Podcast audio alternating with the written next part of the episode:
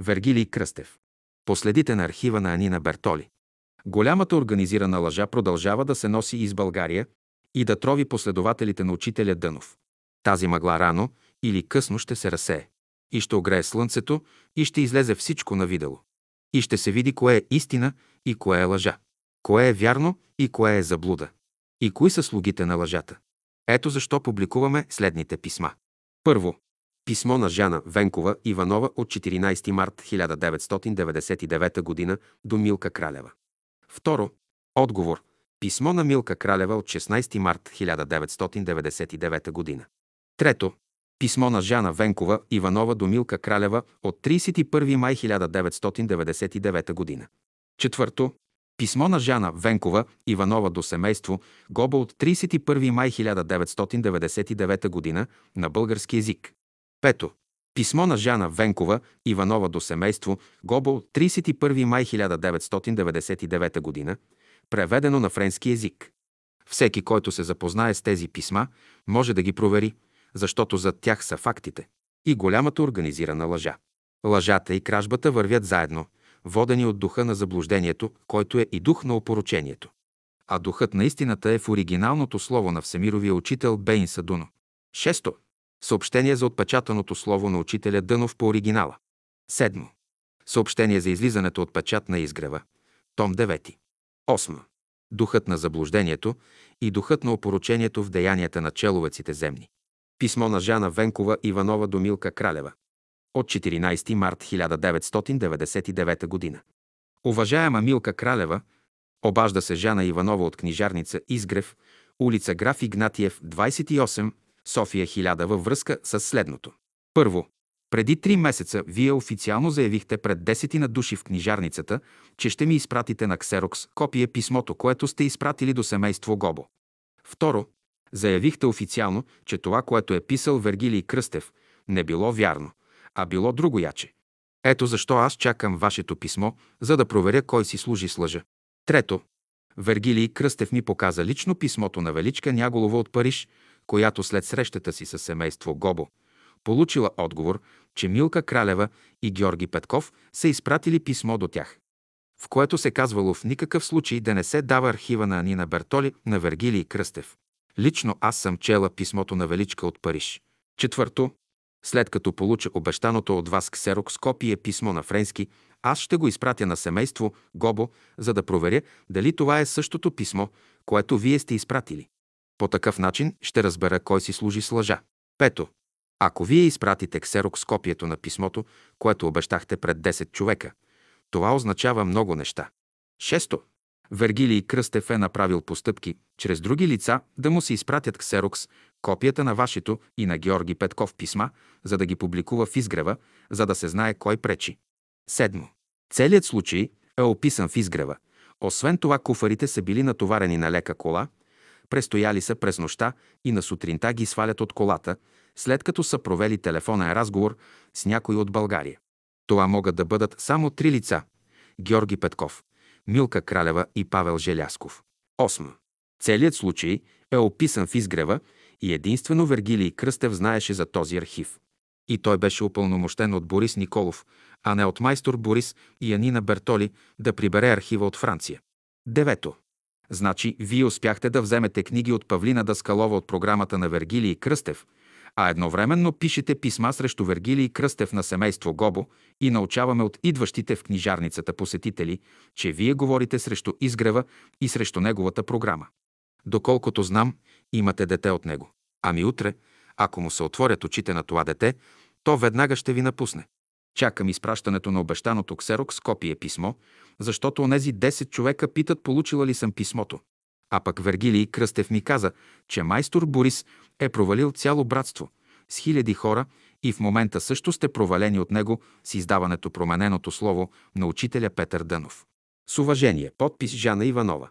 Писмо на Милка Кралева до Жана Иванова от 16 март 1999 година. До госпожа Жана Иванова. Улица Граф Игнатиев, 28. София, 16 март 1999 година. Госпожо Иванова, писмото, което получих, е подписано от вас, но не е ваш стил. Зная, чие мнение ми предавате, но нямам намерение да коментирам този факт. ще запазя писмото с всичките му лепенки и така нататък. В бъдеще подобни материали ще свидетелстват за вас и тези, под чието думи се подписвате. Не ви изпратих копия от писмото си, защото преосмислих даденото обещание. Не съм длъжна да участвам във вашата лична война със семейство Гобо, нито да ставам нечия маша. Обещанието ми бе неразумно. А истината си е истина. Тя не се нуждае от доказателства. Не ви задължавам да ми вярвате. Не ме заплашвайте, че някой някъде си щял да ме пише. Една заблуда повече там не е от значение. Друг ще държи сметка за това. Не аз. Нека не замесваме децата във взаимоотношенията си. Недостойно е, чии очи и кога ще се отворят, нека не обсъждаме. Вие какво общо имате с моето дете? Дали то ще ме напусне или не? Вас какво ви засяга? И какво ако това стане? Моя грижа бе да му осигуря условия да се развие. Но ако 18 години той е при мен, въпреки пророчества още от ранната му детска възраст, че щяло да ме напусне, това е от значение само за мен и за детето. Вашият коментар просто не е на място. Заблуждавате се, че съм си правила труд да търся издадените от вас книги. Истината е, че сестра Павлинка сама ми ги изпрати, за да ви помогне в разпространението. Тя в последствие ми се обади със скандални подробности около връзките си с вас, които не е моя работа да коментирам тук. Още веднъж благодаря за безценната реликва – вашето писмо. В следващото хилядолетие то ще бъде експонат, по който студентите ще изучават как не трябва да се мисли. Подпис – Милка Кралева. Писмо на Жана Иванова до Милка Кралева от 31 май 1999 година. Госпожо Милка Кралева, дойде определеното време да ви отговоря на писмото от 16 март 1999 година. Ще ви отговоря последователно. Вие си служите с лъжи. Пред 10 човека, тук, в книжарницата, говорите едно, а след това пишете съвсем друго в писмото си. Павлина Даскалова лично ми разказа. Първо по телефона, а след това в книжарницата, за случая с книгите. При една от срещите в Бургас, организирана от вашата фондация Сила и Живот, вие сте разбрали, че тя има книги и сте й писали да ви изпрати от всичко, което има, включително и неиздаденото слово по оригинал на учителя Петър Дънов. И когато тя ви изпраща нашите книги «Проявление» и «Оживяване», «Неделни беседи» 1942-1943 година, в чиято подготовка е взела участие група от Търновското братство, вие и правите скандал, че ви ги продава по-скъпо. А тя е завишила цената, смятайки, че сами ги предала без търговска отстъпка, без да ме попита и да провери. Тя беше психически съкрушена, огорчена от вашия тон. И ми съобщи, че сте я канили лично да ви посети в Бургас, уж във връзка с библиотеката на фондация Сила и Живот, която сте устроили в братския салон. А вие всъщност сте търсили нейната подкрепа за вашите действия във връзка с салона в Бургас преди срещата на всичките представители от България на братството в Айтос на 27 март тази година. Така че скандалните подробности от моите връзки с Павлина са ваша измислица. Писмото до вас съм го написала на моята собствена машина. А вие вашето сте го писали на чужд компютър, придобит с лъжа. В разговор с Мария Митовска разбрах, че този компютър е закупен с пари, донесени от Англия лично от самата нея за закупуване на компютър за словото. Тези пари са имали за задача да подпомогнат първоначално създаденото издателство Сила и Живот, в което са взели участие група последователи на учителя Дънов. Те повечето са били от София, а за вашето участие е настоявал лично майстор Борис. И така, след като се създават дисхармонични отношения, издателството остава на ваше име. Значи майстор Борис предава на Лалка оригиналите да ги редактира, а след това организира и издателство, за да издава промененото вече слово на учителя Дънов. И когато Мария Митовска ви се обажда за тези пари, да й ги върнете, както и други лични нейни средства, или да й върнете компютъра, вие не връщате нито парите, нито компютъра. Изненадата за Мария Митовска е била както голяма, така и съкрушителна. Тя не ви е познавала до този момент. Тя се отказва да търси парите и компютъра, а сама продължава работата си. Така че вие пишете вашите писма на чужд компютър. Със същия компютър издавате променено слово на учителя Дънов. И то умишлено и целенасочено. Предадох на моя сътрудничка да напише писмото ми на компютър, купен за програмата, която издава оригиналното слово на учителя. Когато ви предупредих у вас, че издавате на Лалка промененото слово, вие се ударихте с юмрук в гърдите и ококорено ми казахте: променено, непроменено, аз ще издавам. Аз трябва да съществувам. След като разказах за това на Вергилий Кръстев, той се смя и каза, че така говори майстор Борис, който ви е обсебил. И след написването на писмото от 16 март тази година, вие идвате ни лук и яла. Ни лук мирисела в моята книжарница. Смирена. А защо? За да ме заблудите ли? Това не може да стане. Понеже вие искате да останете в историята, то аз предавам писмата си за публикуване в Изгревът, том 10. Аз ще остана в историята, че съм работила по програмата на Вергилий Кръстев и под неговото ръководство съм издавала оригиналното слово на учителя Дънов. Вие ще останете в историята, че сте работили под внушението на майстор Борис, мозайкаджията, който ви е обсебил и ви диктува да издавате променено, редактирано слово на учителя Дънов. Та майстор Борис предаде оригиналите на словото на Лалка и ги промениха.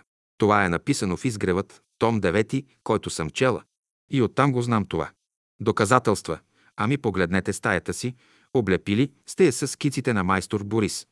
Когато учителят е говорил словото си, то майстор Борис не е записвал, а си е правил рисунки и скици. И той друго и не може да прави. Затова е предал оригиналите на Лалка да ги промени. И когато друг път идвате в книжарницата, ще се обадите, за да си поръчаме фотограф. Той ще дойде и ще ви накараме да коленичите пред оригиналното слово на учителя, за да ви направи снимки. После ще коленичите пред Изгревът, 10-те поредни тома, и ще ви направи пак снимки. След това ще изпратим тези снимки по цяла България. И ако ви просветне нещо в ума и сърцето, може да си сложите снимките в стаята до скиците и рисунките на майстор Борис. Тогава ще си видите заблудата, в която сте изпаднали. Значи този братски салон, направен да служи за молитвен дом, вие го направихте за книгопродавница, за търговски дом.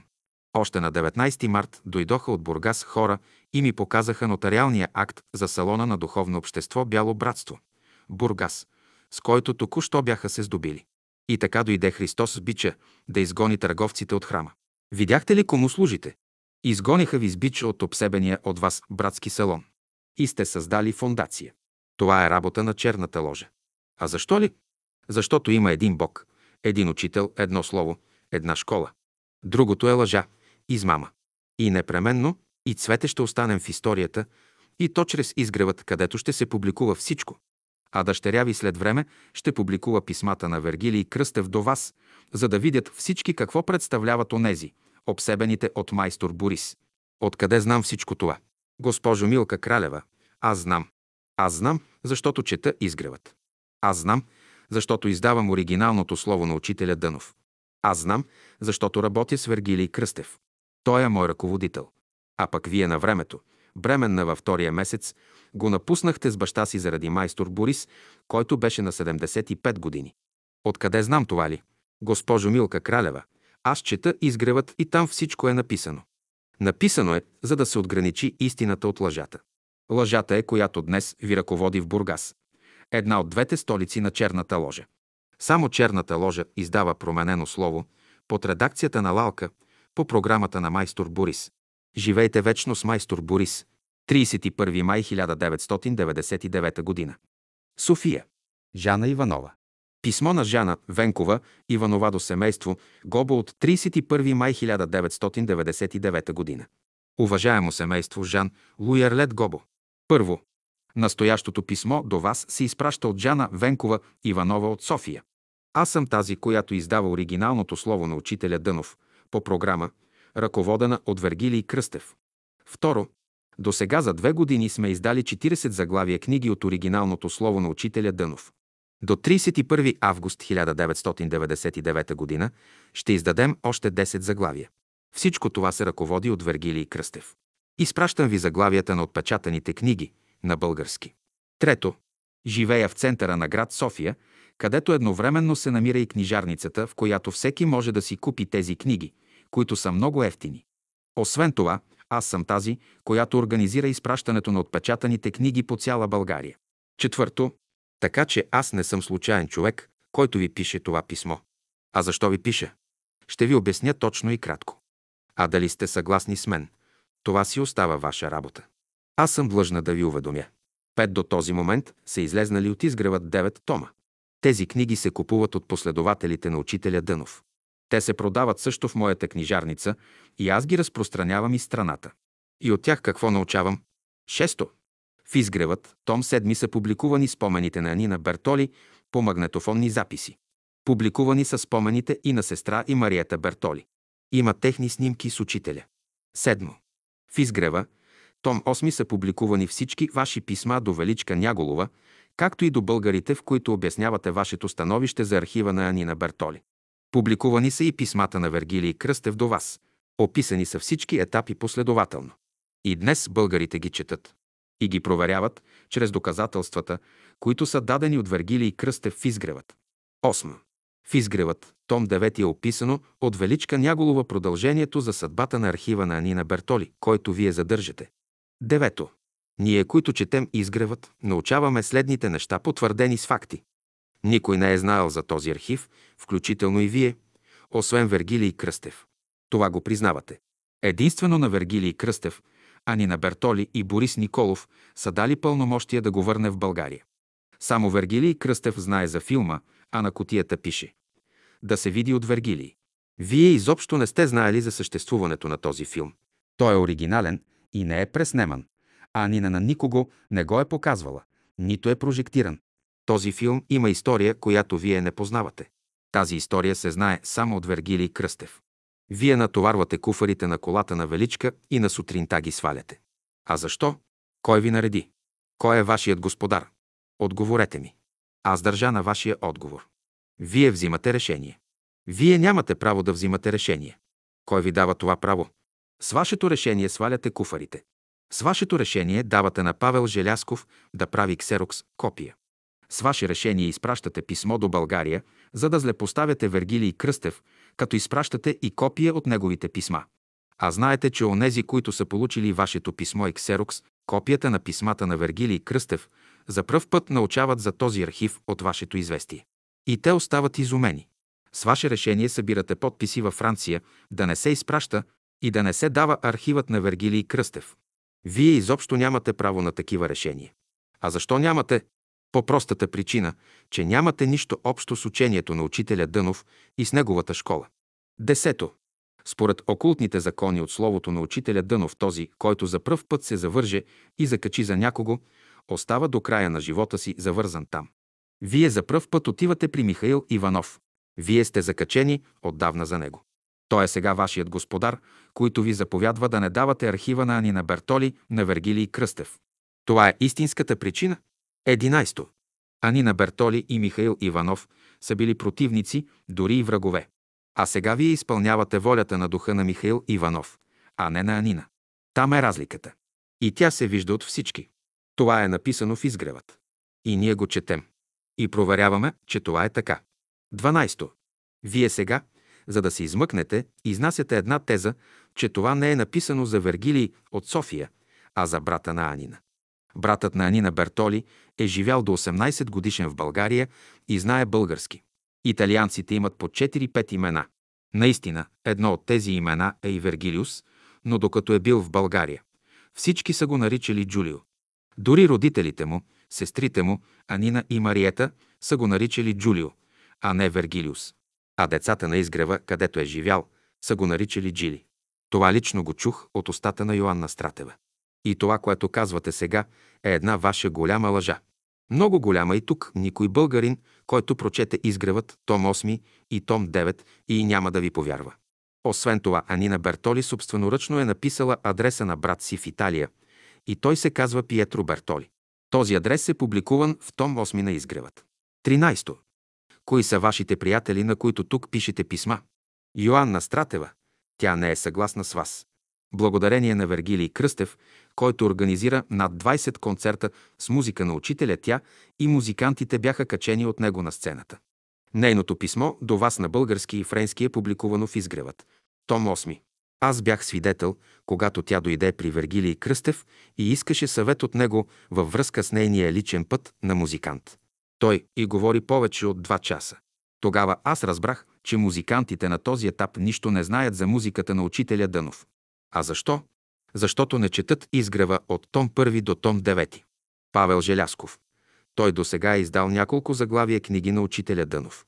Но той променя, редактира словото на учителя. И то умишлено. А всеки, който променя словото на учителя Дънов, е враг на неговото слово и на учението му. Това е описано в Изгревът, том 9. И то е факт. Милка Кралева е бивша съпруга на Вергилий Кръстев и има дъщеря от него, която е на 18 години. Пред мене лично тя заяви, че не е писала срещу него. Но когато поисках да ми изпрати копия от нейното писмо до вас, тя отказа, защото аз бях написала, че ще го изпратя до вас да проверим дали е същото. И тя си служи с лъжа. Освен това, тя публикува книги на учителя Дънов, които са променени, изменени, редактирани от Лалка. Ние сме проверили и сравнили с оригинала. А Вергилий Кръстев я бе предупредил. Всичко за нея е описано в Изгревът, том 9. Георги Петков. Той си беше послужил с измама и лъжа и с чужди пари, за да получи от Лалка преработените беседи. И той също участва в издаването на променено, редактирано слово на учителя Дънов. И то съзнателно. Виж Изгревът, том 9. Мария Митовска. Тя, заедно с Лалка, откраднаха труда на Борис Николов, който лично бе дешифрирал стенограмите на Савка Керемичиева, така наречените свещени думи на учителя. Доказателствата са дадени в Изгревът, том 3, също и в Изгревът, том 9. Тя издаде също променена паневритмия. Вижте Изгревът, том 1, Изгревът, том 9. Тя открадна оригиналния каталог, подготвен от стенографката Елена Андреева, и го издаде от името на Лалка и от свое име. Вижте Изгревът, том 9. Христо Дочев. Научаваме, че неговата дъщеря е била на гости в дома ви. Нейният баща издава книги. Взима по няколко извадки от издадените книги на учителя Дънов, подрежда ги, слага свои уводи и коментар и прави така своите книги. Беше му предложено лично от Вергилий Кръстев да издаде една оригинална годишнина. Но той отказа. А защо? Защото той има за задача да разбива и да променя словото на учителя, фактите са на лице. Ето това са вашите приятели, от които искате съвети и на които разчитате. А най-важното е, че Павел Желясков, Георги Петков и Мария Митовска бяха 10 години в групата на Крум Važаров. Те са негов продукт. А той беше защитник на Михаил Иванов. Той беше от Черната ложа, според учителя Дънов. Всичките му ученици продължават от вчера и днес със своята разрушителна сила да разрушават словото на учителя Дънов. Запомнете това. Днес ние виждаме делата им. Те съзнателно променят словото на учителя. А Павел Желясков идва при вас по линия на Крум Važаров, който бе михайловист, така че всички имате един и същ господар. 14. Вие имате няколко изхода. Да се подчините на Марията Бертоли, която ви е написала писмо-архива, да не го давате на никой българин.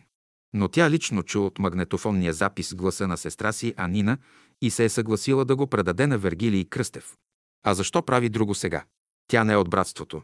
Тя сега иска да вземе пари от този архив, там е цялата работа. Да го изтъргувате с някой българин, като Павел Желясков, който ще го донесе тука и ще промени, подмени и редактира словото на учителя Дънов. Ами след време, когато се сравни с оригинала, и вие ще носите своята вина, понеже вече сте предупредени чрез това писмо. Да го докарате тук, в София, и да го предадете на така наречения братски съвет. А според учителя Дънов, той е срещу братски съвети. Тук има една песен, писмото от него, която е публикувана в Изгревът, първи том. Създадена е от учителя срещу братските съвети. Като предадете архива на така наречения братски съвет, те веднага ще направят комисия с единствена цел да променят, изменят и редактират словото на учителя. Че кой ще бъде виновен след това? Разбира се, е семейство Гобо. Ако го предадете на Христо Дочев, той ще направи това, което е правил досега – компилация, изопачение. И вие ще отговаряте за това. Ако го предадете на Вергилий Кръстев, той ще го съхрани и ще го отпечата по оригинал. Доказателствата. Изпращам ви списъка от 48 заглавия, издадено оригинално слово на учителя Дънов. Малко ли е това доказателство? 15. Съветвам ви, като прочетете това писмо, да извикате един българин и да ви преведе онези страници, които съм ви цитирала. Но такъв преводач, на който имате вяра, за да не ви преведе погрешно. И така да ви излъже. 16. Изпращам ви по почтата Изгревът, том 8 и том 9, за да ги имате при вас. 17. Вие питате кой е този Вергилий Кръстев.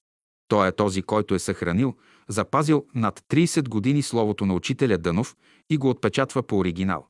Вижте списъка, който ви изпращаме. Той е този, който е организирал, финансирал над 20 концерта по музика на учителя Дънов и е качил на сцената към 20 музиканти, за да се реализират като музиканти. Той е този, който издава Изгревът, който е история на школата на учителя Дънов. Някой да е направил това в живота си? Никой. А вашите приятели, на които пишете писма, са врагове на словото на учителя Дънов, врагове на учението му и врагове на школата му.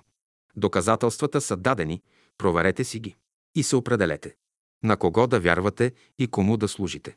18. Имаше много българи, които искаха да ви пишат, защото вашият адрес е публикуван в Изгревът, том 8.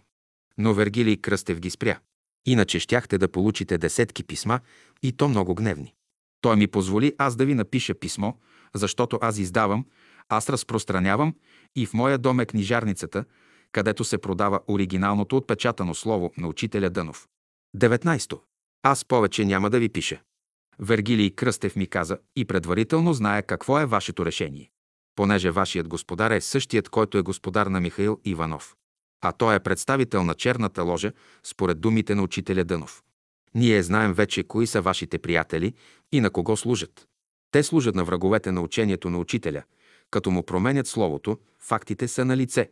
Словото на учителя Дънов е слово на Бога. То е свещено и неприкосновено. Има един Бог. Има едно слово. Има един учител, Беинса Дуно. 20. Уведомявам ви, че това писмо ще бъде публикувано в Изгревът, том 10, на български и с френския превод. И ще остане като документ и поучение за следващите поколения.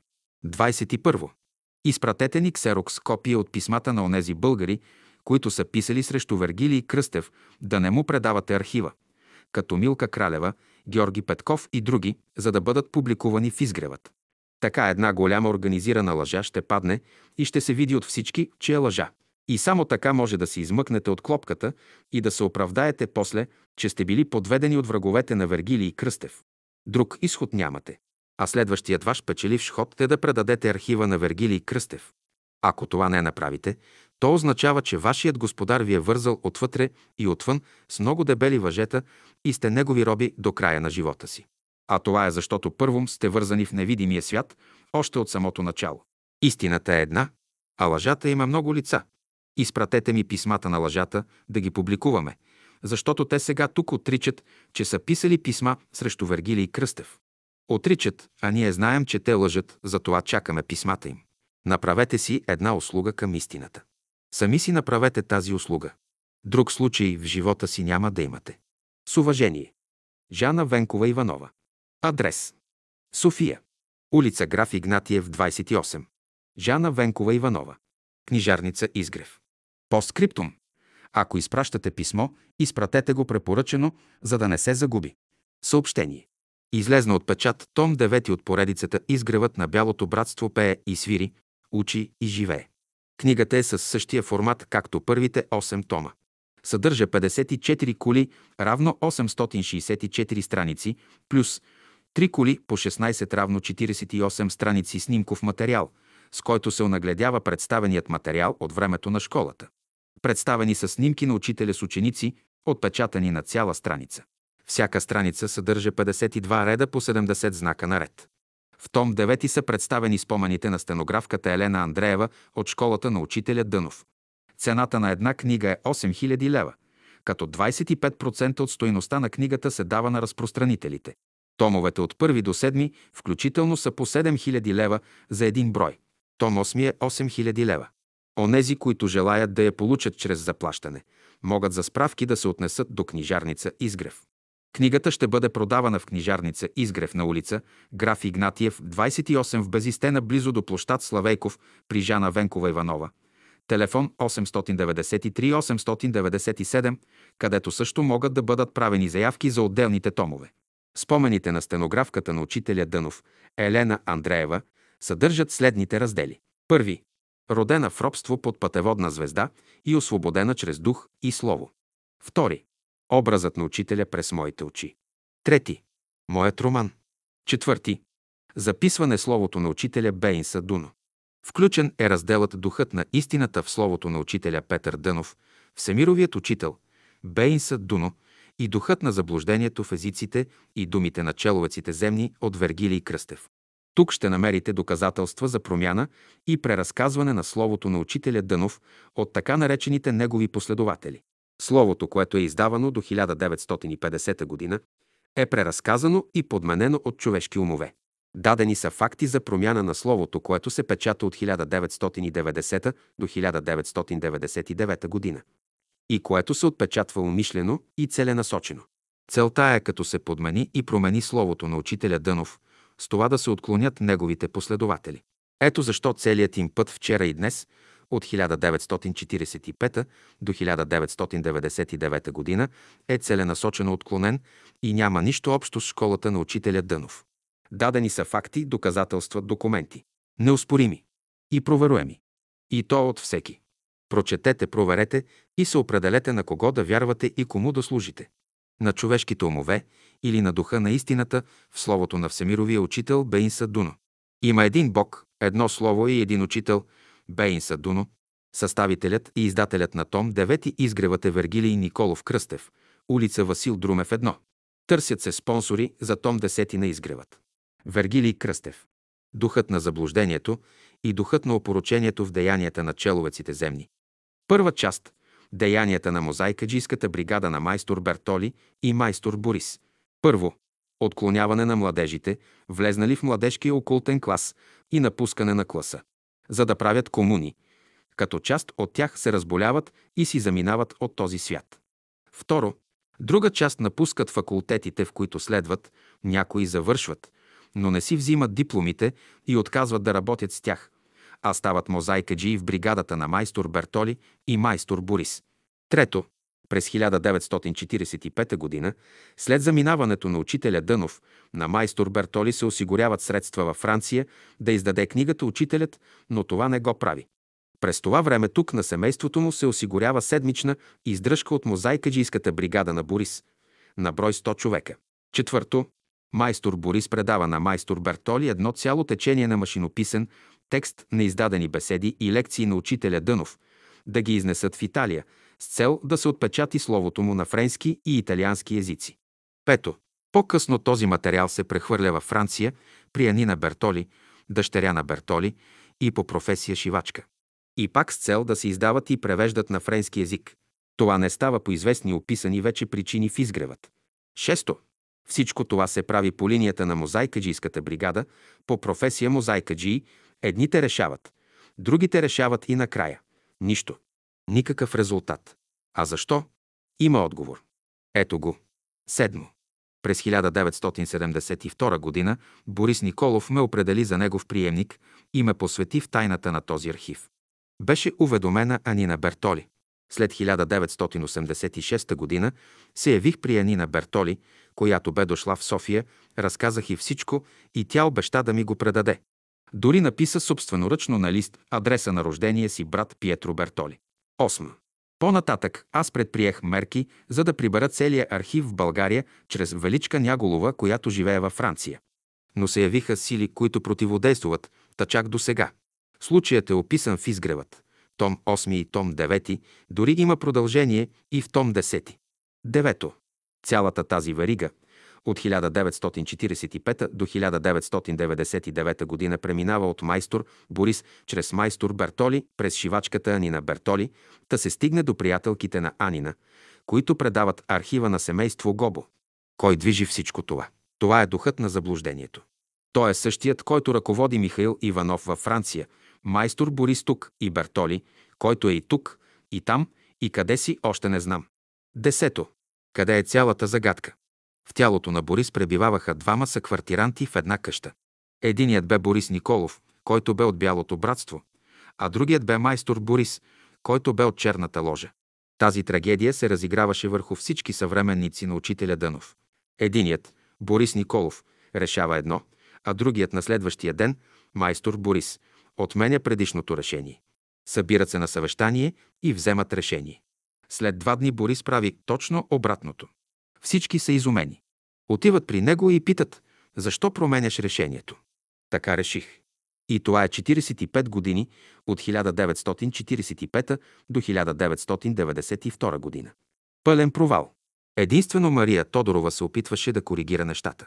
Но след като си замина през 1976 година и от тогава до 1992 година, всички объркани решения и действия бяха взимани от майстор Борис. Но никой не знаеше, че това не е Борис Николов. Никой! 11. Аз различавах двамата съквартиранти в едно и също тяло. Веднага, щом го зърнех, знаех с кого имам работа. Единствено Мария Тодорова и аз знаехме за цялата трагедия. Тя се бореше да оправя белите, сторени от майстор Борис. И за това всички я мразеха заради него. 12. Обикновено от 10 срещи с него, най-много 3-4 пъти съм срещал Борис Николов в тялото му, а другите 6-7 пъти бе майстор Борис. Беше невъзможно да се работи. Аз трябваше да стоя при тях, за да спася онова, което можеше да се спаси. Това ще го опиша подробно в един от следващите томове. Материалът е готов. Единствено, когато му записвах спомените на магнетофонните записи, в тялото му бе истинският Борис, т.е. Борис Николов. Втора част. Кой е господарят и кой е слугата в мозайкаджийската бригада на майстор Борис? Още през 1972 година представих своя план на Борис Николов да се преснимат всички непечатани беседи на негативни филми, за да се съхранят за 100-200 години. Съгласи се, направихме опит, като лично заснех една годишнина и дори му я прожектирах с прожекционен апарат на стената в стаята му, като опънахме един бял чершаф. Хареса му, трябваше да продължа. Но не се разбрахме. Той искаше да му предавам негативите и оригиналите и да ги препраща по своите незнайни канали, аз не се съгласих. Казах му, че аз съм приемникът и всичко остава у мен. Намеси се майстор Борис и той обърка всички. Аз не отстъпих пред майстор Борис. И досега, след като бяха съхранени и запазени от многобройните обиски напечатаните беседи и лекции на учителя Дънов, майстор Борис решава и ги предава на Лалка Кръстева да ги опресни, т.е. само да ги препишат. Но тя започва да ги редактира и променя словото. Случаят е вече описан. Тук е виновен майстор Борис за този провал. И никой друг. Престъплението към словото е извършено, то е редактирано, променено и преписано на пишуща машина в 4 екземпляра. Раздава се на 4 лица за съхранение. По някаква случайност аз прибирам по едно копие от преписа и съответния оригинал. След като окончателно Борис Николов напуска тялото си, в него остана да живее майстор Борис. Всички наблюдаваха промяната, но не можеха да си я обяснят. Само аз знаех. Аз престанах да ходя при него, защото майстор Борис бе мой враг и враг на словото на учителя и на братството. Никой не допускаше такова заключение, което аз съм давал още отпреди. Аз не мълчах, след като едното копие е изнесено в чужбина и днес не може да се върне по вина на майстор Борис и майстор Бертоли. То се започва новото голямо предателство. Майстор Борис започва да организира издаването на промененото вече слово на учителя Дънов по негова вина чрез Лалка Кръстева. Отива майстор Борис в град Бургас при Кралю Кралев и настоява да се основе издателство, което нарича Сила и Живот. Дава погрешна емблема – запалена свещ, поставена в равностранен триъгълник, което е знак на Черната ложа, на която принадлежи майстор Борис. Намират компютър чрез измама и чрез чужди пари, и то от михайловистките групи в Англия, и започват да печатат промененото слово. Виж Изгревът, том 9, СТР 829-831. Цялата верига, организирана и създадена от майстор Борис, се задействува. Тя започва от Лалка Кръстева, която е променила словото на учителя Дънов. Виж Изгревът, том 9. Преминава през Георги Петков от Габрово, който съхранява едното копие на променените беседи на учителя Дънов. Преминава се през Мария Кисова, която присвои дома на Борис. Отива в Бургас при Кралю Кралев и чрез дъщеря му Милка Кралева започва да се отпечатва промененото слово на учителя Дънов. Ето това реализира майстор Борис. Делата са на лице. Всички имена от неговата верига са на лице с факти и документи за деянията на духа на заблуждението, който е господар на Черната ложа. Трета част. Какво направиха слугите на Черната ложа в лицето на мозайкаджийската бригада? Първо, откраднах архива на Савка Керемичиева от Витоша чрез Боян Златарев по внушение на Петър Филипов. Боян бе мозайкаджи от бригадата на майстор Борис. Виж Изгревът, том 3. Второ, откраднаха архива от резнювете на Витоша. Това го направи Боян Златарев по нареждане на Петър Филипов и внушение на Лалка. Виж Изгревът, том 3. Петър Филипов бе мозайкаджи от бригадата на майстор Борис. Трето, Лалка Кръстева, след като прибра 5-6 тефтерчета от архива на Савка, започва да ги преписва и да ги раздава на онези, които й даваха пари, с които да плащат за преписа на редактираните от нея беседи.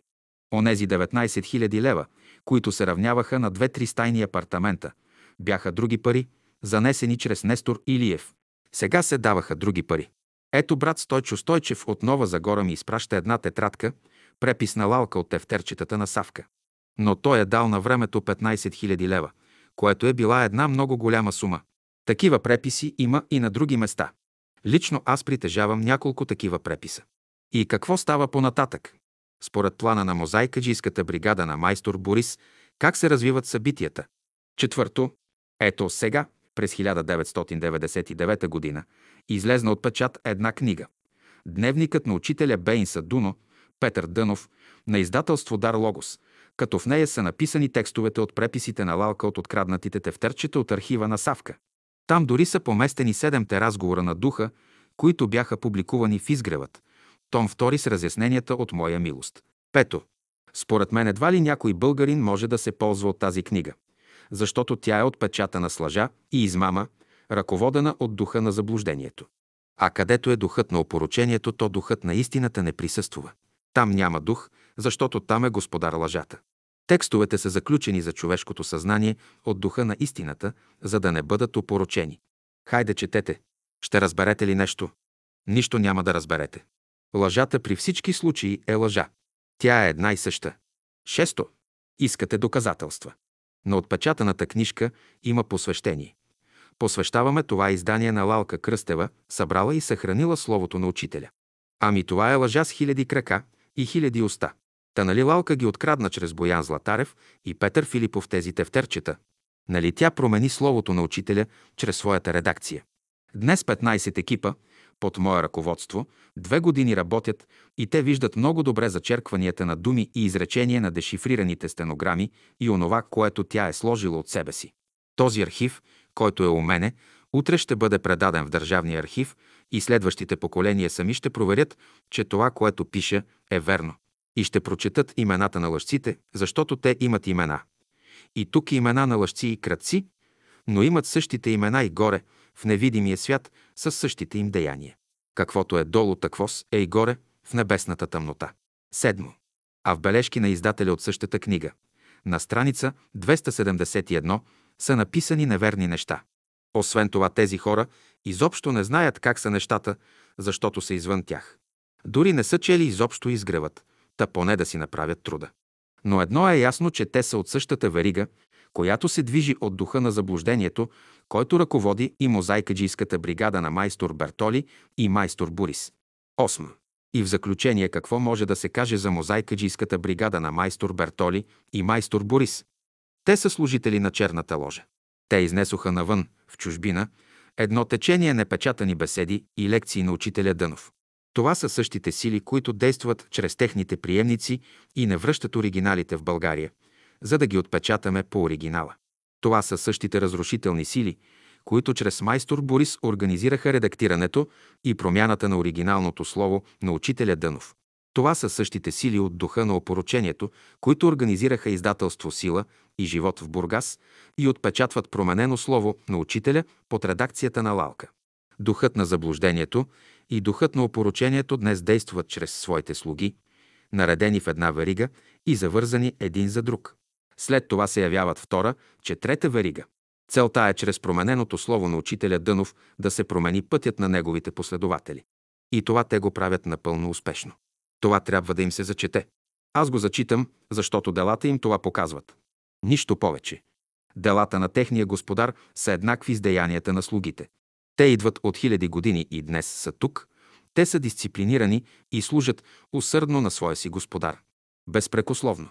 На този етап те присъствуват, те действат и поради което отклонението от школата на учителя Дънов е тотално и невъзвратимо за онези, поели по този път. Връщане назад няма. В никакъв случай. А духът на истината е в словото на всемировия учител Беинса Дуно. То е свещено и неприкосновено. Мечът на духа – това е словото. И той ще разсече на две делата им, отляво ще падне лъжата, а отдясно – опорочението. И ще остане чистото, оригинално слово на учителя Дънов за онези поколения, които ще искат да се поят от божествения извор на неговото слово. Божественият извор е един, чист и животворящ в дух и истина. Ние сме част от небесното воинство, което охранява, защищава словото на учителя Дънов и с живота си полага неимоверни усилия словото на Бога да се отпечати в своя оригинал. Амин. Има един Бог, едно слово, един учител Беинса Дуно. Има една школа на Всемирното Велико Бяло Братство, създадена от словото на Всемировия Учител на Вселената, Беинса Дуно. Тази школа присъства чрез словото на Великия Учител на Земята, в духовния свят и в божествения свят. Тази школа съществува, за да претвори словото на Великия Учител Беинса Дуно в живот, чрез делата человечески, за да се превърне земният човек в небесен човек, за да стане животворящ дух с душа всеобхватна като Вселената. Дух мощен като Бога и едно с Бога. Амин. Вергилий Кръстев. Изгревът том 9 пристига с небесна колесница. Този том бе обемист и дълго време се набираше, повече от 6 месеца. И от 1 октомври 1998 година, когато го дадохме да се работи, започнаха да се развиват бурни, драматически събития около нас. Изневиделица изскочиха всички прикрити врагове и започнаха да ни атакуват. А аз ръководех програмата за отпечатване на словото на учителя Дънов по оригинал. Много екипи от провинцията, с които работехме, се обявиха срещу мен под внушение на други враждебни сили. Разделихме се с тях, случаите са описани в том 9 на Изгревът. С онези, с които работехме и които работеха в книжарницата на улица Граф Игнатиев, 28, книжарница Изгрев, също се разделихме. В един обикновен ден ние разбрахме, че те работят срещу нас, като изпълняват нареждания на двама господари от две различни места. Техните господари не знаеха нищо и не можеха да знаят, защото не бяха чели Изгревът. Но ни следяха отблизо какво правим, откъде идват и къде отиват парите ни за печат и как се харчат. Ако беше само това, то бе поносимо. Изведнъж разбрахме, че те ни пречат. Първо ни затрудняваха в работата ни с екипите, които набираха словото на учителя Дънов. Пречеха ни ежедневно с всички възможни начини. А те получаваха заплати при нас. И то не е лоши, а прилични. Второ, в един също обикновен ден разбрахме как са източвани парите ни. Целта бе финансово да се обезкървим и да замрем. Това ставаше по 3 начина. Изпращаха се книги по провинцията, книги с по-ниска цена от тази, която сме приели да се продават. Тази загуба бе голяма, защото от години се практикуваше този начин. В книжарницата се продаваха книги, оставени и от други издатели, по определени цени, а се изпращаха с по-ниски цени. Разликата се плащаше от нас. Търпели сме големи загуби, без да знаем. Другият начин бе, че се изпращаха повече книги от обявените по списъка. Чак когато един съвестен разпространител ни обърна внимание на този начин на източване на парите, ние се стреснахме. Третият начин бе, че се продаваха книги, прибираха се парите в джобовете им, без да се впишат в тетрадката. А онова, което бяха написали, точно отчитаха, за да не се усъмним. И когато аз трябваше да реагирам, то се разбра, че беше изчезнала една папка с документи от банката, без която не можехме да приключим финансовата 1998 година. Изкарахме копие, но трябваше да платим много, много пари. И като похлопак на всичко изчезнаха и дискетите с записаното слово на учителя Дънов, на всички издадени беседи. Откраднаха ги, за да ни попречат. И да ни спрат. Започнах люта битка. Един след друг се разделяхме с хора, които ни заобикаляха с цел да ни пречат и спрат в работата ни.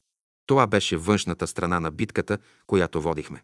Но небето ни съдействува и през това време успяхме да издадем по 1 годишнина от словото на учителя Дънов за всеки месец от 1 януари до 1 май 1999 година. А в провинцията разпространителите на издаваните от нас книги също работеха срещу нас. Те получаваха книгите с 20% търговска отстъпка, но ги получаваха на консигнация, т.е. не заплащаха предварително за тях, както това се прави на книжната борса, където плащаш, купуваш книги, но не знаеш дали ще ги продадеш. А това може да бъде гибелно за търговеца на книги. Освен това започнаха с нашите книги да си правят замяна с други книги. Продаваха ги на завишени цени, далеч по-високо от обявените от нас цени. Нашите книги бяха евтини, но ние не можехме да контролираме към 26 разпространители в цялата страна. Но ни докладваха. Започнаха да задържат парите от продадените книги, работеха с нашите пари. Дори се хранеха с тях. Когато запитвахме, отговаряха, че не са ги продали. Дори имаше някои безочливи, без да си изплатят книгите, искаха още. С нашите книги имитираха някаква своя дейност, разнасяха ги, представяха се за големи величия. Но това беше до един момент, когато аз спрях всичко.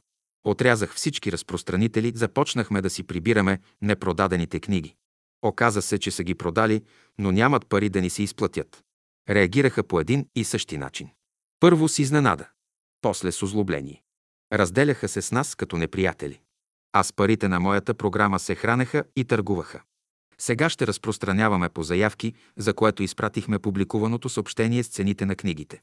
А когато трябваше да приготвя материал от Изгрева, том 9, битката се водеше и в невидимия свят. По това време се определиха много хора по кой път да вървят.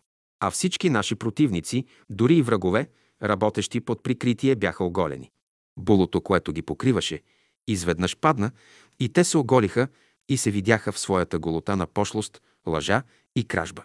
Всичко това го видяхме, срещнахме се с него и го преживяхме. И го описах в Изгревът, за да се знае. Всички очакваха да спрем работата си. Дори чувахме подхвърлени изрази. Те са унищожени и вече умират. Но ние се държахме още на крака. Но ние водихме битката без да отстъпим. Изведнъж небето се отвори и изпрати своята помощ.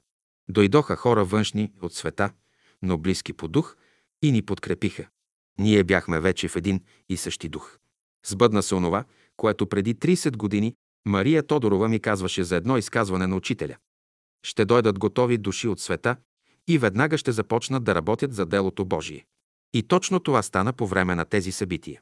Дойдоха, застанаха зад нас, помогнаха ни и ние продължаваме да издаваме. Вижте списъка, който прилагаме. Че това никак не е малко. Дори е много за простосмъртни хора като нас. Етапите, през които минавахме за подготовката за печат на Изгревът, том 9, бяха трудни, с много противодействие от онези сили, които не желаеха да излязат на печатани деянията на черната ложа. Печатницата също преминаваше през затруднение. Дори в последния ден се бе счупила една от машините за подвързване, но вече бяха останали много малко книги. Книгата бе натоварена на камиона. Обикновено в 12 часа през нощта той тръгваше от Търново и в 7 часа сутринта пристигаше в София. Но тук, в нашия случай, от 3 дни валеше дъжд и в Търново, и в София. Те бяха я натоварили на сухо. Но как щяхме да я разтоварим на дъжда?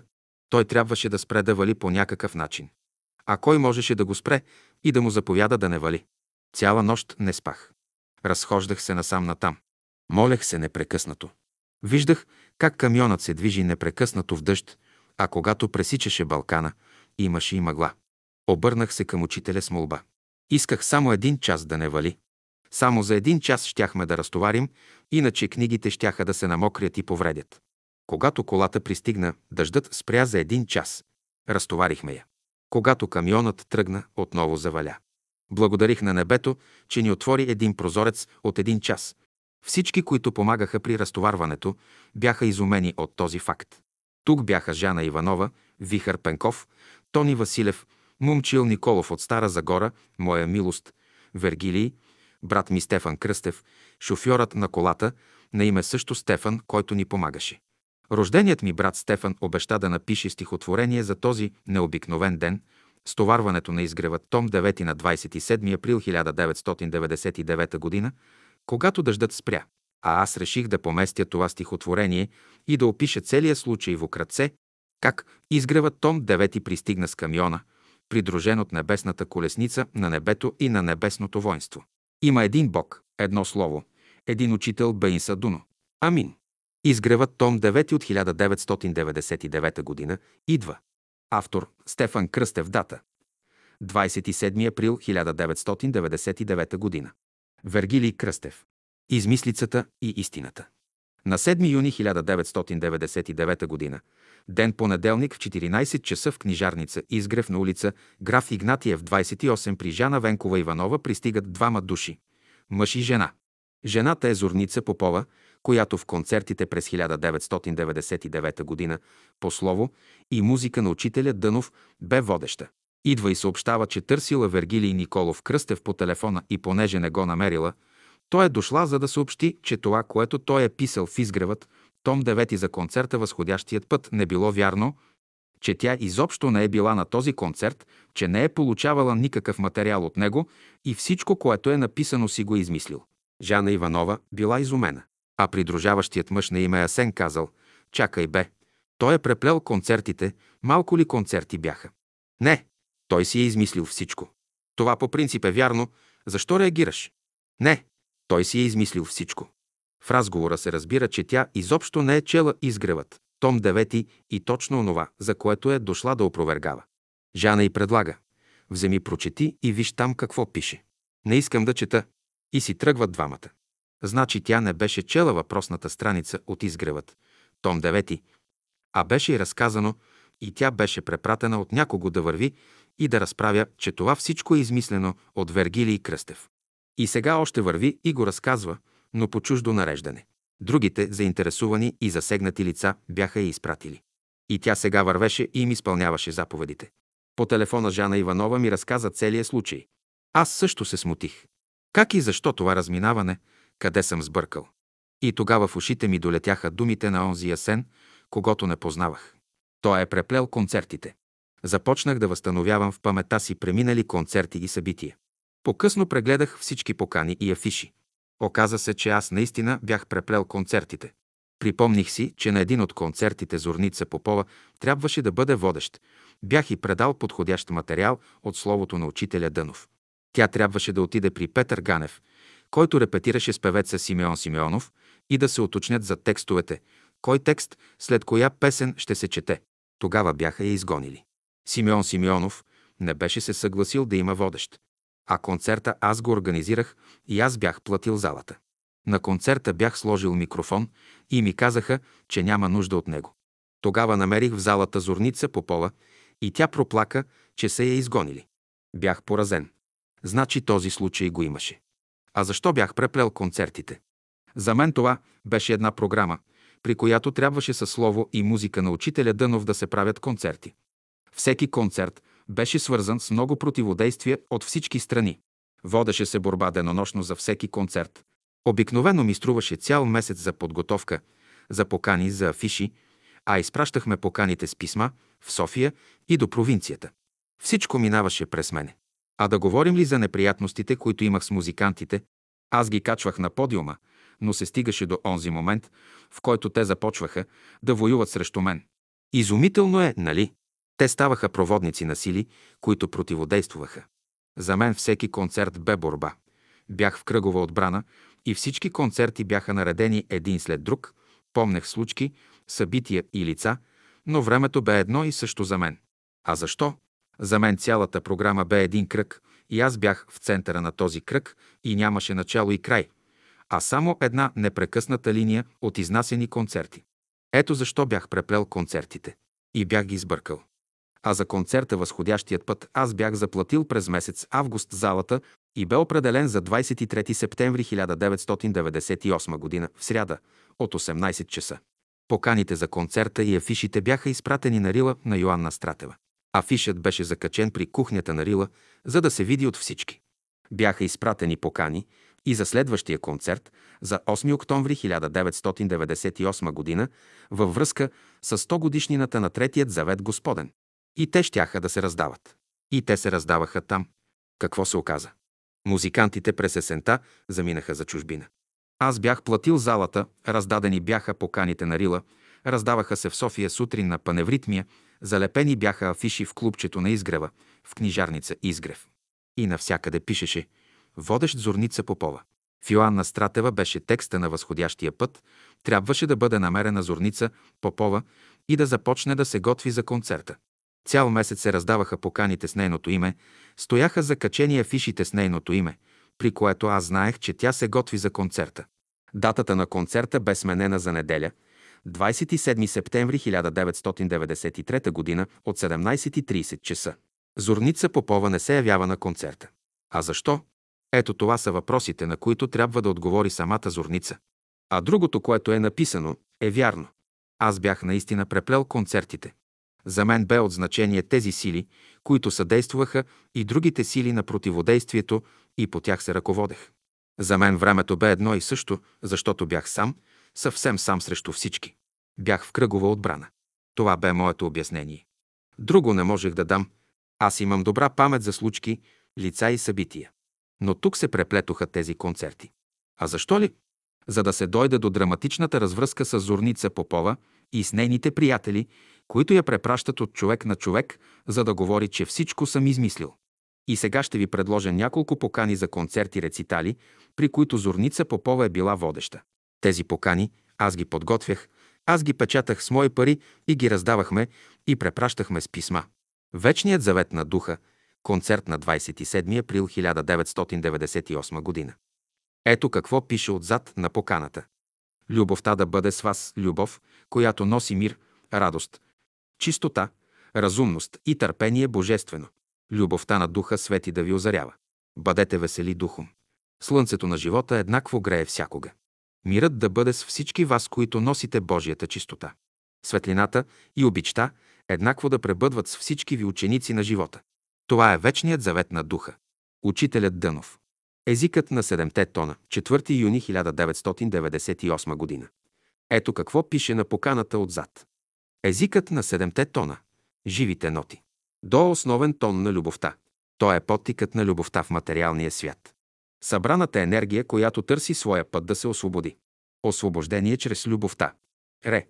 Първата проява на свободата, подтик към правилно движение, посока към благоприятните условия на живота. Ми дава началото на мисълта, където се изразява направлението на всяко движение, целта, към която човек се движи. Основен тон на истината. Фа. Условия да задържи спечеленото като вътрешно богатство. Урежда вътрешните условия от човека, играе важна роля за организирането му. Сол. Придобива мисловна енергия. Този светлинен тон предава духовен стремеж от човека. Основен тон на мъдростта. Ла. Тон на живота. В него са условията, в които човек се проявява. Период на зреене. Си. Най-високото стъпало, до което човек стига, създава духовно разположение. Закон за благодарност към всичко. Основният тон е този, с когото започва живота на човека. От словото на учителя Дънов. Светът на великите души. 16 юли 1998 година. Ето какво пише отзад на поканата. Светът на великата душа. Начало на всички неща е духът. Начало на духа е любовта. Зенитът на духа е мъдростта. Краят на всички неща е истината, която носи свобода. Край има само там, дето престават всички противоречия. Начало има само там, дето всичко е в съгласие. Светът е това, в което всичко се проявява. Само диханието на единния, вечен, оживотворява всичко. От словото на учителя Дънов. Възходящият път, 27 септември 1998 година. Ето какво пише отзад на поканите. Любовта е любов за светлината на ума. Мъдростта е мъдрост за живота на душата. Истината е истина за свободата на духа.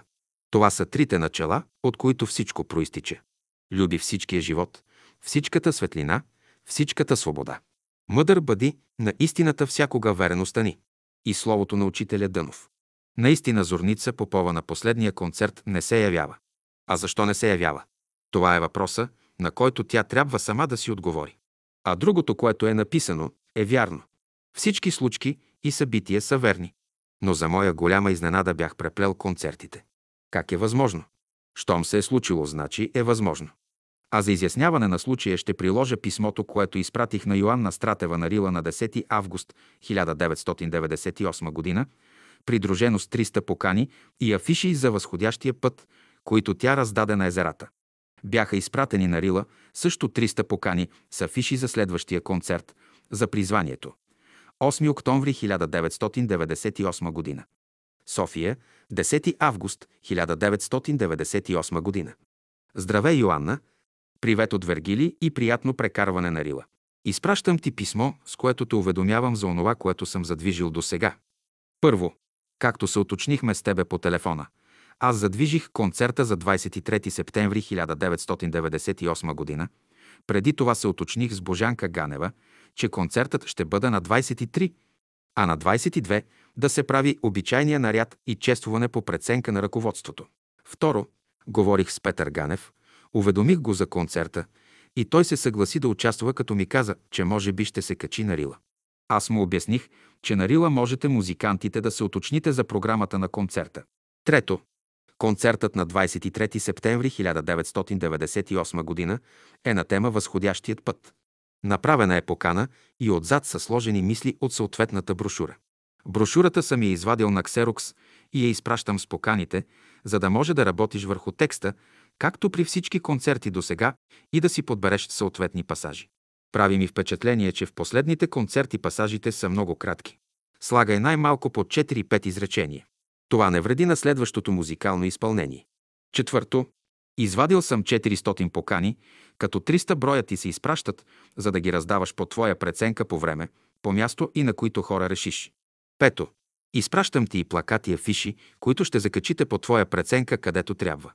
Ще дадете по един афиш да бъде окачен в палатката книжарница, която е качена горе по мое нареждане, защото това е част от моята програма. Шесто, задвижен е и следващият концерт на 8 октомври 1998 г., като ти изпращам също 300 покани и съответно афиши. Според мен този концерт трябва да бъде в същия салон по ред причини. Част от причините се намират в Изгревът, том 8, където пасажите са подчертани с дебели букви. Това е постановка на учителя и трябва да се съобразяваме с нея. Освен това, имаме и опита на предишните поколения, които се провалиха, понеже бяха сами причина да им се затворят условията за работа. Днес имаме условия за работа и трябва да бъдем внимателни. Ще слезеш долу в книжарницата палатка, ще вземеш 8 том и ще си направиш необходимата справка. Текстът на призванието го имаме, то е подготвено за работа, разделено е на пасажи още от първия концерт и текстът се намира при Виолета Гиндева. Този текст ще бъде четен с нея и ще поканим още един мъж, вероятно артиста Юрий Ангелов. Те трябва да прочетат призванието, защото с тях сме работили и те могат да издържат на напрежението. Освен това с Виолета Гиндева аз съм предвижил най-важните неща и аз не мога да я отхвърля. За останалите концерти водещ ще бъде Зорница Попова, така, както съм отбелязал в едната от поканите, които ги изпратих. А ти ще си подбереш музикантите и песните. Имаме достатъчно време. На Рила трябва да се раздават поканите, защото там строго и категорично е написано, че ние сме школа, че има само едно слово и един всемиров учител. Останалото са човешки измислици. Седмо. В поканата «Възходящият път» съм отбелязал всички певци, които са участвали досега. Допълнително ти ще се свържеш с тях и по твоя преценка ще предложиш на всеки да участва. Ако не в първия, то във втория концерт. Във втората покана не съм отбелязал имената на музикантите, понеже това допълнително ще се уточнява. 8. Оставил съм тук по 100 покани от двата концерта, като първата покана ще бъде раздавана през месец септември сутрин на Паневритмия, а втората покана ще бъде раздадена по време на първия концерт на 23 септември 1998 година. Тогава ще бъде съобщено и за следващия концерт. А на 22 септември на чествуването ще се съобщи за концерта на следващия ден. 9. Защо изпращам поканите и афишите на Рила? Аз имам цел. Аз имам програма и според тая програма движа в момента няколко неща. Изгревът и съм стигнал до 8 том, който е отпечатан. Аз движа, ръководя, направлявам издаването на неиздаваното слово на учителя по оригинал. В момента до сега са излезнали 10 годишнини, като утринните слова успяхме да ги издадем до края. В момента работят 5 екипа от цялата страна и са под мое пряко ръководство и отговарят само пред мен. Всеки един екип има по 4-5 сътрудници и това означава, че към 60 човека работят с оригиналното слово на учителя. Тези 60 човека непременно ще се качат на Рила и те са служители на програмата и чрез нея реализират себе си, защото имат възможност да работят за учителя и за Господ. В момента отново задвижих концертите по моя програма, понеже смятам, че само със слово и музика на учителя в бъдеще ще се работи. Освен това на концертите показваме онези томчета, които сме отпечатали.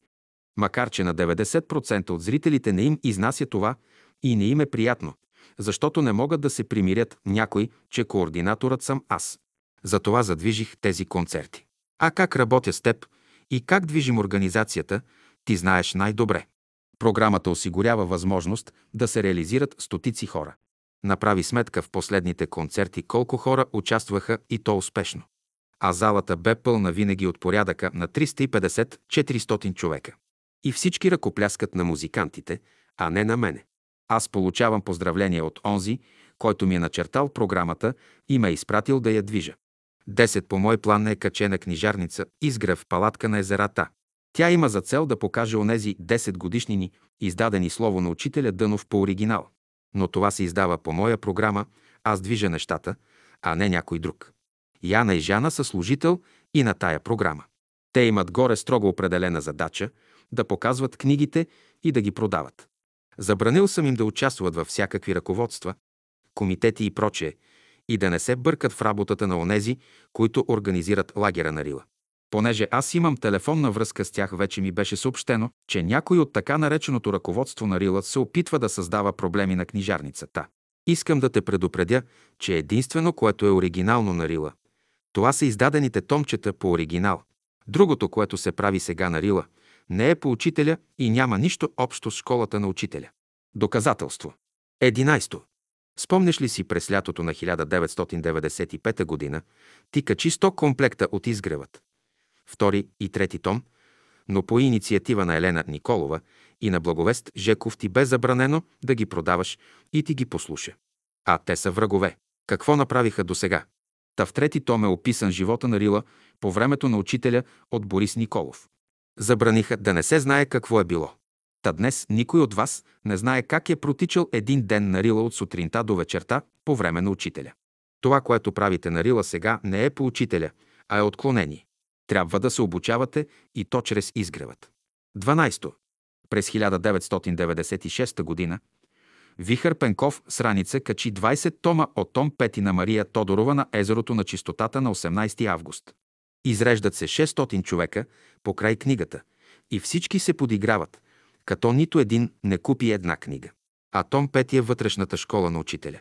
На 19-ти следващия ден невидимият свят взе мерки, изпрати мъгла и дъжд до края на месец август и затвори външните условия. Това ти го пиша, защото има опасност някой от ръководството горе да предприемат някои мерки срещу книжарницата, която аз съм изпратил горе, и ако стане това, аз ще реагирам много остро и категорично и с това поколение няма вече да работя и те приключват за мене. Небето ще затвори условията. Това не е пророчество, а само и наблюдения и становища, които защитавам цели 30 години. Книжарницата на никого не пречи. Освен това, там ще дадеш 2 плаката да бъдат закачени за 2 концерта. Това е една и съща програма, която аз движа. 13. Преди 1 месец имах среща с Мария Ташева при Марийка и диктувах, и тя си записа всички филми, заснети по времето на учителя, които се намират у нас или в чужбина. Казах и, че когато те дойдат при мен, то ще бъдат предадени на нея, а Йоанна Стратева ще бъде консултант по музикалната част. Консултантите ще ги избирам аз и аз ще движа този въпрос. Тя се съгласи. 14. През 1992 година предадох на Ина Дойнова и на Павлина Даскалова оригинала от оригиналния текст на паневритмията, описан от Елена Андреева, Мария Тодорова и Ярмила Менцлова. Трябваше да се приложат снимките на Васко Искренов на брой 80 към текста и щеше да бъде публикувана оригиналната паневритмия. Но онзи, който държеше снимките, не ги даде, за да може неговата приятелка Мария Митовска и някои други от чужбина да издават своя паневритмия. Ако беше излезнал оригиналът, въпросът бе приключен без да ме питат и без мое разрешение те предават материала на Стефан Калайджиев и той включва в него друг материал, разни чекри на йогите, и опорочават оригинала. Кой е виновен за това? Виновни са и двете, Павлина и Ина. Това е подигравка с паневритмията на учителя и предателство към школата на учителя. 15. Школата на учителя е създадена, за да се издаде Словото на Бога. Днес школата я няма, но съществува Словото му. В момента то се издава по оригинала. Всички онези, които наливат вода във воденицата на асоциацията, са врагове на школата. Те издават променено слово на учителя, за тях Михаил Иванов и учителят са от една и съща категория. Внимавай да не те подмамят, за да отидеш да им свириш на техните сбирки на долната хижа и да наливаш вода в тяхната воденица. Онези, които създадоха фондация, са също врагове на школата. Те работят с чужди пари. Учителят казва: ако искаш да разрушиш едно духовно общество, внеси в него пари. В момента това става. Астрид, като купи апартамента от Николай Дойнов, направиха ли нещо като книжарница, като клуб, библиотека? Помниш ли, че оттам откраднаха от Изгревът от втори и зъти том по 80 бройки? Пълен провал. Помниш ли с какви пари се купиха места на Бистрица? А този проблем е описан в Изгревът, има решението на учителя и опитът на предишните поколения. Та нали Красимир се подведе по тази линия и си продаде триетажната къща.